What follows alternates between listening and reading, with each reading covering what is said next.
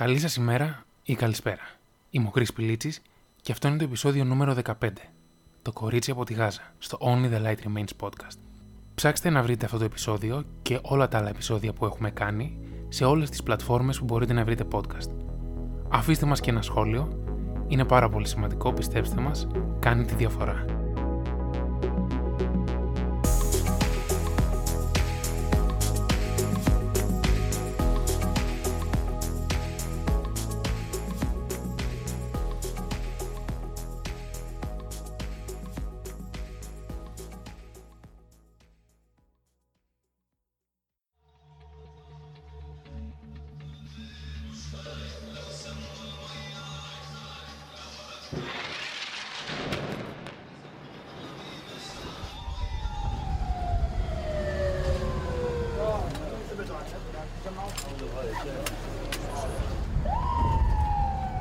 My home isn't safe. The hospital isn't safe. The way to the hospital isn't safe. Dangerous and bombing are uh, everywhere. I can't find any place that I uh, trust it will be safe for me.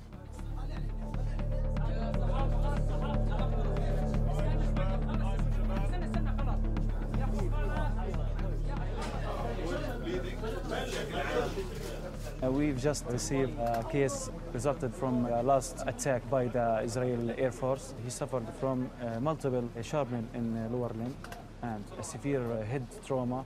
He is uh, semi-conscious or uh, unconscious. Most of the cases were uh, children and women and elderly people. شو اسمك يا عمو؟ جيب بطنك؟ Το συγκεκριμένο επεισόδιο είναι διαφορετικό από τα υπόλοιπα. Όχι μόνο γιατί είναι σε μορφή συνέντευξης ή αν προτιμάτε συζήτησης, αλλά γιατί η παρέα μας θα είναι ένα 20χρονο κορίτσι από τη Γάζα της Παλαιστίνης. Εκεί που κάθε δευτερόλεπτο, κάθε λεπτό είναι σαν ένα παιχνίδι τύχης. Μία ρουλέτα. Καμία ανατολική δύση του ηλίου δεν είναι δεδομένη. Εκεί που η ζωή κοστίζει φθηνά. Εκεί που η μυρωδιά του θανάτου καλύπτει τις υπέροχες μυρωδιές της παραδοσιακής τους κουζίνας. Το OTLR Podcast κάνει ένα ταξίδι στη γειτονική μας χώρα, στο κράτος της Παλαιστίνης, στην πόλη της Γάζας, στην Ανατολική Μεσόγειο. Δεν θα ήθελα να σας κουράσω με περισσότερες λεπτομέρειες, μιας και η συνέντευξη ελπίζω να σας μιλήσει από μόνη της. Να ακουμπήσει ένα μέρος της δυτικής μας καρδιάς που άθελα ή εθελημένα της έχει κοστίσει το χτύπο της καρδιάς άλλων λαών. Πώς η αγνότητα και η αγάπη μπορεί να αλλάξει τις δικές μας ζωές, που μερικές φορές είναι γεμάτες μίσο και υποκρισία; Πώς η δυναμική της γυναίκας μπορεί να νικήσει κάθε πόλεμο και κάθε αντροκρατούμενη αυστηρή κοινωνία; Πώς η αγνή αγάπη για το Θεό μπορεί να παρακινήσει και πω καμία σφαίρα δεν μπορεί να διαπεράσει την ελπίδα; Στη συνέντευξη που έρχεται για εσάς θα βρείτε όλες τις απαντήσεις.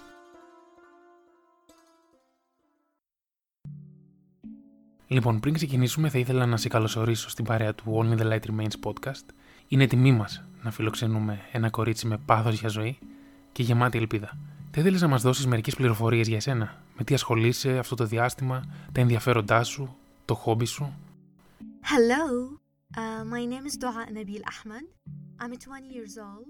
I'm Γεια Muslim. σας. My Το όνομά μου είναι is Ντοά. English Είμαι 20 translation. χρονών και I είμαι live in μουσουλμάνα. Jabalia camp Το in αντικείμενο the σπουδών Gaza Strip in είναι η αγγλική Palestine. μετάφραση. I work as a Μένω στη voice λωρίδα actor της Γάζας, and στην producer Παλαιστίνη. of children Το αντικείμενο programs. εργασίας μου είναι η I'm φωνητική interested ηθοποιία, in many things, αλλά είμαι και such παραγωγός as παιδικών article προγραμμάτων. writing, story Γενικότερα με ενδιαφέρουν πολλά writing, πράγματα, όπως η uh, συγγραφή ποιημάτων και ιστοριών, αλλά και η συγγραφή έργων ελεύθερης έκφρασης για παιδιά.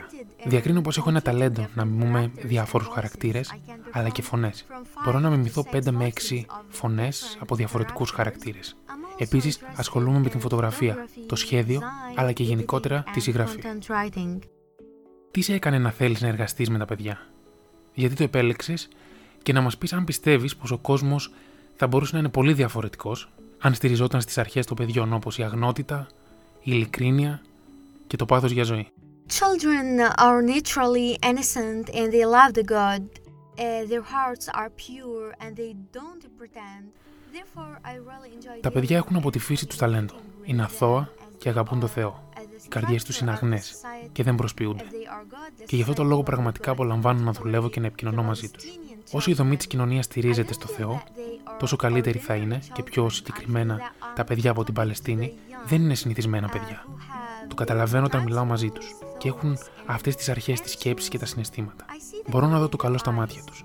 Και βέβαια πιστεύω πως αν στον κόσμο υπερίσχυαν οι αρχές των οθών παιδιών, όπως ένας κόσμος γεμάτος αγάπη, επαγγελματισμό και πάθος για ζωή, ο κόσμος σίγουρα θα ήταν καλύτερος σε σχέση με τώρα που κυριαρχεί το μίσος, η υποκρισία και η πόλεμη. Μία κοπέλα σαν και εσένα, που ασχολείται με το ραδιόφωνο και την τηλεόραση, αντιμετωπίζει δυσκολίες στη χώρα της. Υπάρχουν περιορισμοί λόγω οικογένειας και κοινωνίας. All over the world, women face many challenges and difficulties in their society. Σε όλο τον κόσμο, οι γυναίκες αντιμετωπίζουν πολλά εμπόδια και δυσκολίες στις κοινωνίες που ζουν. Είναι εκτεθειμένε στη βία και στις παρενοχλήσεις από τους άντρες. Εδώ οι καταστάσεις είναι γνωστές παγκοσμίως και θα σου εξηγήσω ποια είναι η κατάσταση και οι εμπειρίες που έχει μια γυναίκα από την Παλαιστίνη. Μία από τις μεγαλύτερες δοκιμασίες είναι ότι η Γάζα βρίσκεται σε πολιορκία. Αυτό σταματάει το ταλέντο των γυναικών και τη δημιουργικότητά τους. Όσο ταλέντο και αν έχει μια γυναίκα, λόγω της κατάστασης που επικρατεί για εκατομμύρια γυναίκες, υπάρχει περιορισμός. Εύχομαι η φωνή κάθε γυναίκας από την Παλαιστίνη να ταξιδέψει σε όλο τον κόσμο και να μεταδώσει το μήνυμά της. Προσωπικά ελπίζω να έχω μια καλύτερη δουλειά και ένα καλύτερο μέρος για να ζω. Για να μεταφέρω το δικό μου μήνυμα και να ακουστεί η φωνή μου. Θα μπορούσες να μου περιγράψεις τη δική σου καθημερινότητα και ρουτίνα στη Γάζα; Η καθημερινότητά μου είναι η ίδια με κάθε κοπέλα στην ηλικία μου που ενδιαφέρεται για τις σπουδές της. Αυτή τη στιγμή τα μαθήματά μου γίνονται διαδικτυακά λόγω του κοροναϊού. Ασχολούμαι με τα χόμπι μου και δουλεύω σκληρά να βελτιώσω τις δεξιότητές μου. Ένιωσες ποτέ να απειλεί τη ζωή σου, και αν ναι, τι είναι αυτό που σε παρακινεί να συνεχίσεις; Ναι, η ζωή μου σαν ένα κορίτσι από την Παλαιστίνη βρίσκεται υπό απειλή λόγω του πολέμου. Ωστόσο αυτό με κάνει πιο δυνατή και οτιδήποτε γίνεται, γίνεται με τη βοήθεια του Θεού. Υποθετικά, αν σου δινόταν η ευκαιρία να αλλάξεις κάποια πράγματα στη χώρα που ζεις, ποια θα ήταν αυτά; Αν μπορούσα να διαλέξω και να αλλάξω κάποια πράγματα στη χώρα μου, θα ήταν να είναι πολιτικά και οικονομικά σταθερή, ώστε να μπορούσε να παρέχει περισσότερες δουλειές και μια αξιοπρεπή ζωή. Πες μας δύο λόγια για την θρησκεία την οποία πιστεύεις και πώς αυτό μπορεί να σε βοηθήσει στις δυσκολίες που αντιμετωπίζεις. Είμαι μουσουλμάνα και πιστεύω πολύ σε ένα Θεό που πιστεύω δεν θα με ξεχάσει και θα μου δείξει το δρόμο προς την επιτυχία. Έχεις ακούσει για την Ελλάδα, έχεις πληροφορίες για τη χώρα μας; Ναι, έχω κάποιες πληροφορίες για την Ελλάδα και ξέρω ότι υπάγεται στην νοτιοανατολική πλευρά της Ευρώπης. Ξέρω ότι η πρωτεύουσά της είναι η Αθήνα και καλύπτει ένα μεγάλο μέρος της Μεσογείου. Τι θα έλεγε σε αυτούς που θεωρούν ότι η πίστη στο Ισλάμ συνδέεται με την τρομοκρατία και νιώθουν απειλή; Το Ισλάμ είναι μια ελεύθερη και ανοιχτή θρησκεία. Διαφέρει από άλλες θρησκείες, αλλά αυτό δεν σημαίνει πως συνδέεται με την τρομοκρατία. Και βέβαια υπάρχουν μερικοί εξτρεμιστές που ακολουθούν άσχημε και απεχθεί μεθόδους στο όνομα του Ισλάμ, αλλά η θρησκεία μου είναι αθώα. Έχεις ακούσει για τους μετανάστες που φιλοξενούνται στην Ελλάδα, αλλά και τις συνθήκες με τις οποίες έρχονται και τις συνθήκες στις οποίες ζουν.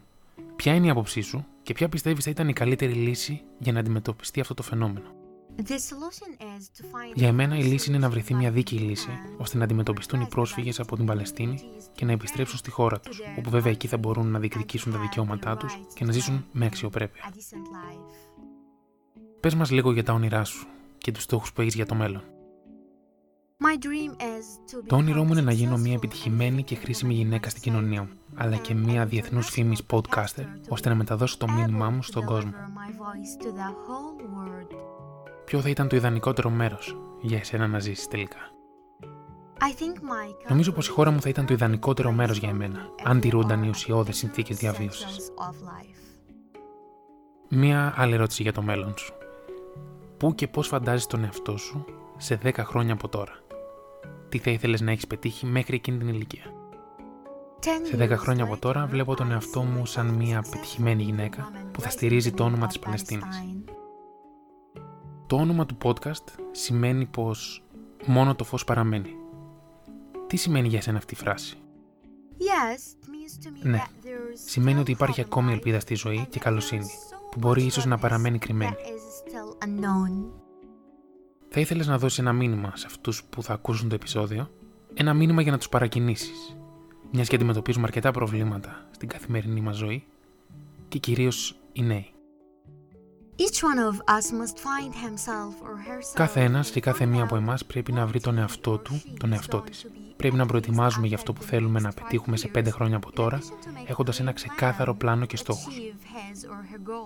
Όταν δεν υπάρχει απελπισία, υπάρχει ακόμη ελπίδα. And only the light remains. Thank you.